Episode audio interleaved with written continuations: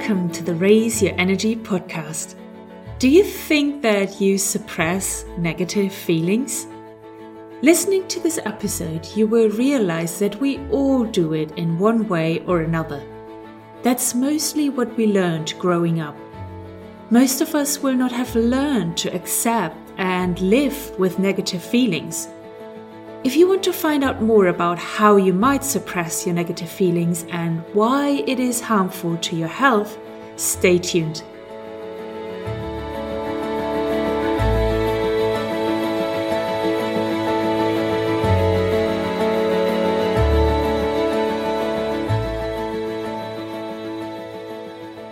Have you learned about emotions back at school or university? Unless you are a qualified emotions coach or studied in the areas of psychology or something similar, your answer is probably no.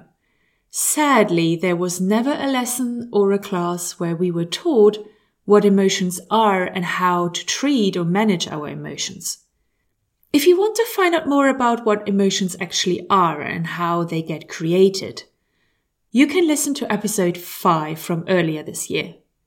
In today's episode, we will look closer at what happens when we suppress our feelings and emotions and why we're doing it in the first place. In general, we humans prefer positive emotions to negative emotions. And from a health perspective, we are advised to have rather positive feelings than negative feelings, as these have a direct impact on our physical and psychological well-being. But recent research has shown that it is not that straightforward. I personally have learned over the last year that there needs to be a balance and an acceptance of negative emotions instead of ignoring them or suppressing them. That's when the problem starts. There is so much more that we humans can learn about emotions and even the most recent research in this area shows that we are a long way from fully understanding feelings and their influence on our health, our state of mind, and how best to deal with them. I'm going to cover emotions a lot more in future episodes, as there are more and more really insightful and mind blowing discoveries that I want to share with you. But let's focus on one symptom today the suppression of feelings. We learn to suppress feelings right from when we are born.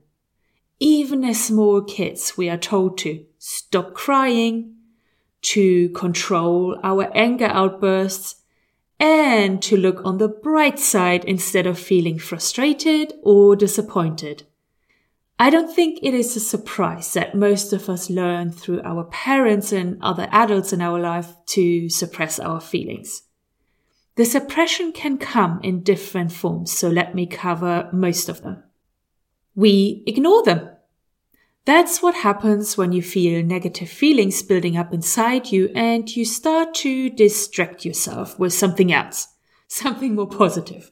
It means you don't even want to acknowledge the feelings, but just move on to something nicer. We numb them. We can use external behaviors that might even turn into addictions to numb our feelings.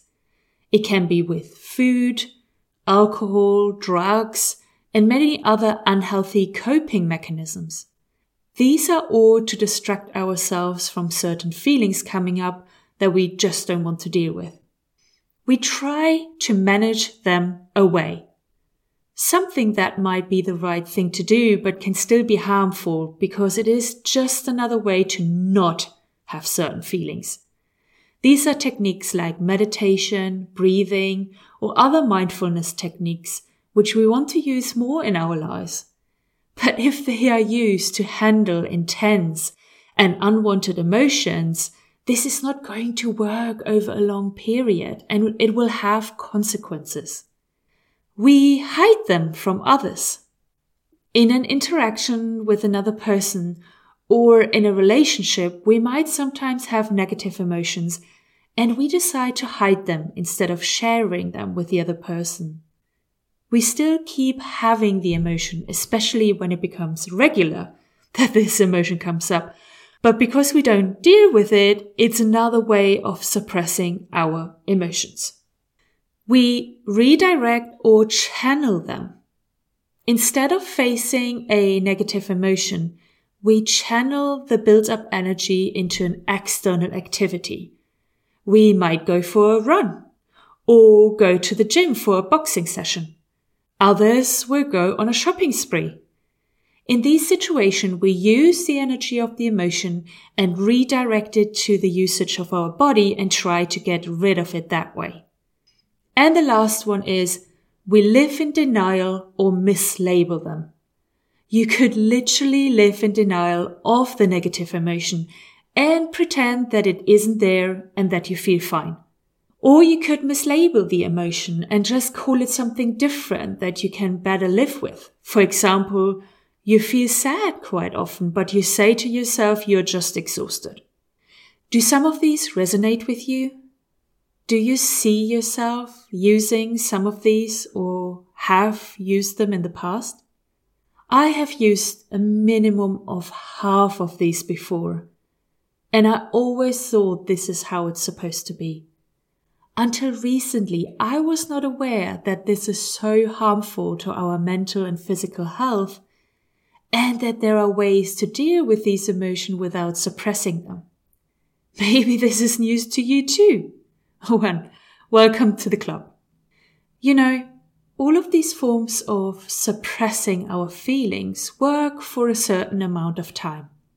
Some just work for a few minutes or hours until the emotions come back. Some can work for years and decades. In the end, we are harming ourselves through the suppression of our feelings because we are not dealing with them or living through them. And that is absolutely normal because we have never learned how to.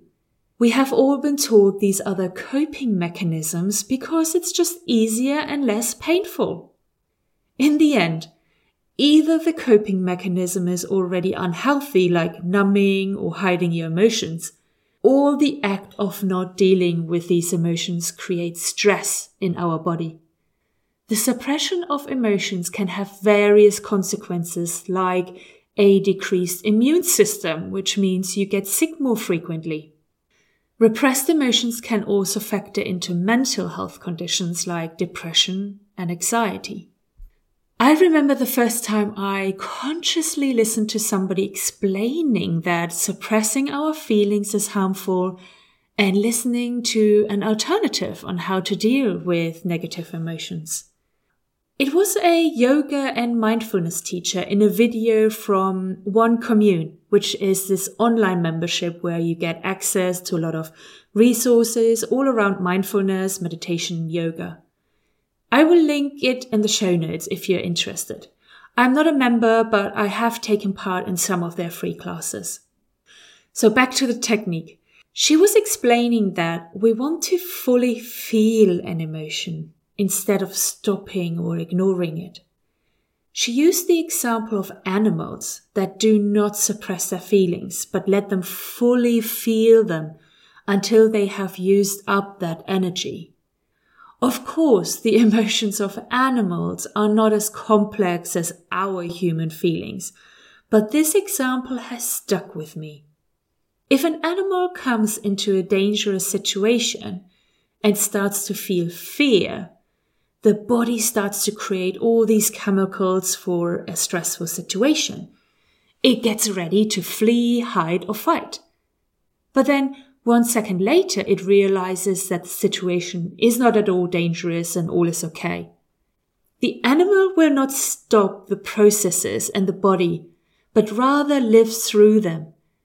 It will let itself feel the fear and go through any kind of motions in the body to process this fear and the chemicals until they are used up. So when she applied it back to us humans, she suggested that we let the emotions live through us, that we accept them for what they are, because they have a reason why we feel them at this moment in time or in our lives. We want to try to let these feelings be. If we don't, it will be suppressed and it will either harm us or come back in a different form, and sometimes not in the best situation. Emotions are signals for us. We just have never really learned how to read them. And that's where it can get a bit more tricky. Some emotions can be clearly identified as to why we feel them. But quite often it is not that straightforward. And the reason is that this emotion that just popped up might actually be a suppressed emotion from earlier in your life. Just because you currently feel angry about something in your life does not mean that this is the only thing to look at. You might have felt angry many times before in your life, and it just keeps popping up in similar situations. If you decided to deal with this anger, you might want to not just look at the current situation, but also at previous situations in your life where you felt angry.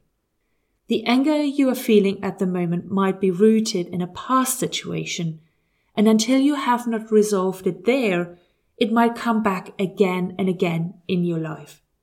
So, how do we start dealing with our negative feelings instead of suppressing them? Before I share a few suggestions with you, I want to say that this is a journey and something that needs practice. Just imagine you have never learned how to read and write. Just because you decide now that you want to read and write does not mean that you can do it all perfectly in a couple of weeks. The same applies to learning how to deal with our emotions. How to read them and how to resolve if we decide to not want them coming up again and again.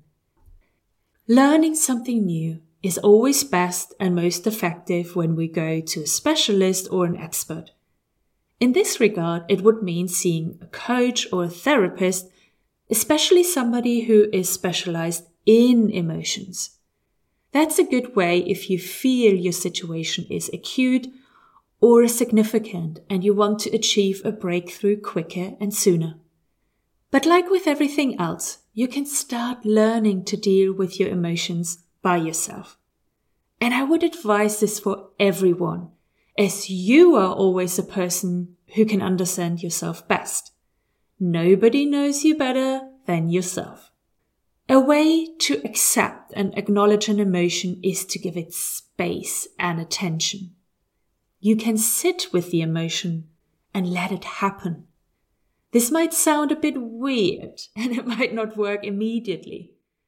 But the next time you experience a negative emotion and you have the chance, take yourself out of the situation Go into a room where you can be alone and sit down and let the emotion happen inside of you. Don't try to make it bigger than it is. Don't try to analyze it. Let it be. Let it flow through your body and just be with the emotion. Feel that energy happening in your body. By allowing the emotion to be in your life, it might already give suggestions why it is in your life and where it comes from. Going through this exercise will help you as well to get better at identifying what the emotion actually is.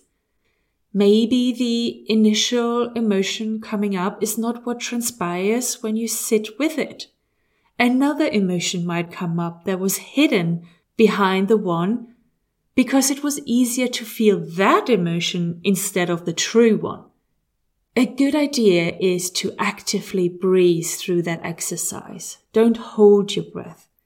Breathing consciously will help the emotion to not be too overwhelming and help it to pass potentially quicker. It's unlikely that you will resolve the emotion for the rest of your life in that first sitting but you're starting to learn to accept it and learn to live with it. If you want to learn more about the emotion, the best way is to journal about it. You can keep an emotions diary and write anything down that comes to your mind, into your thoughts when you have this emotion. That way you might find out more about yourself and the reason why this emotion comes up for you. There are other techniques and ways to understand your emotions and to resolve them, but these are more advanced and need more guidance and explanation. like you're not going to write a poem after two weeks of learning how to write, you might want to start small when it comes to getting to know your emotions. So, I hope I was able to help you discover more about yourself and your relationship with your negative emotions. And hopefully, you are open to exploring them more now that you know where to start. Make sure to subscribe to the podcast to learn more about the topic of emotions in the future. And share this episode with a friend or family member who can benefit from this message. And with that, I love you and leave you. Talk soon and bye bye.